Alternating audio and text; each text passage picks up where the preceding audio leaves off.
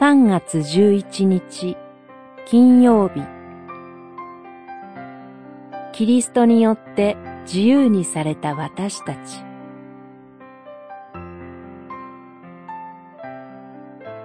コリントの信徒への手紙。1、10章。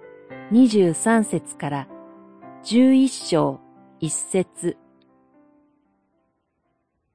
だからあなた方は食べるにしろ、飲むにしろ、何をするにしても、すべて神の栄光を表すためにしなさい。実章三十一節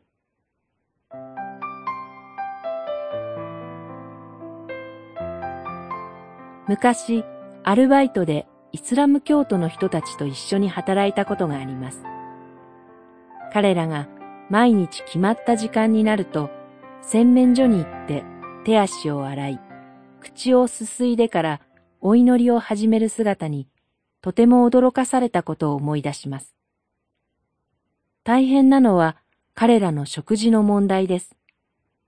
彼らと一緒にコンビニに行って食べるものを探すのですが、イスラム教の様々な規定のために、そこで売っている弁当を彼らは食べることができませんでした。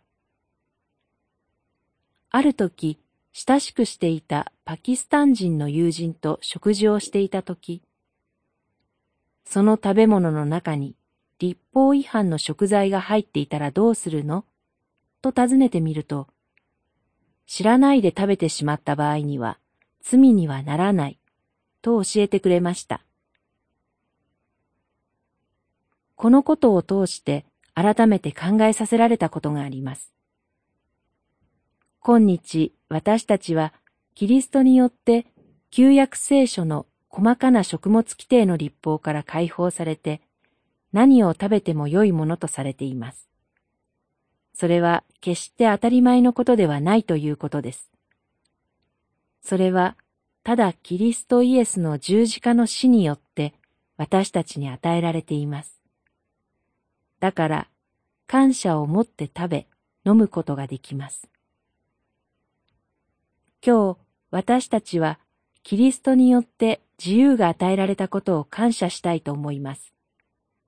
神の栄光を表すために、この一日を送っていきましょ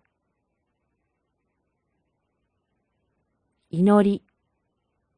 キリストによって与えられた自由に感謝します。アーメン。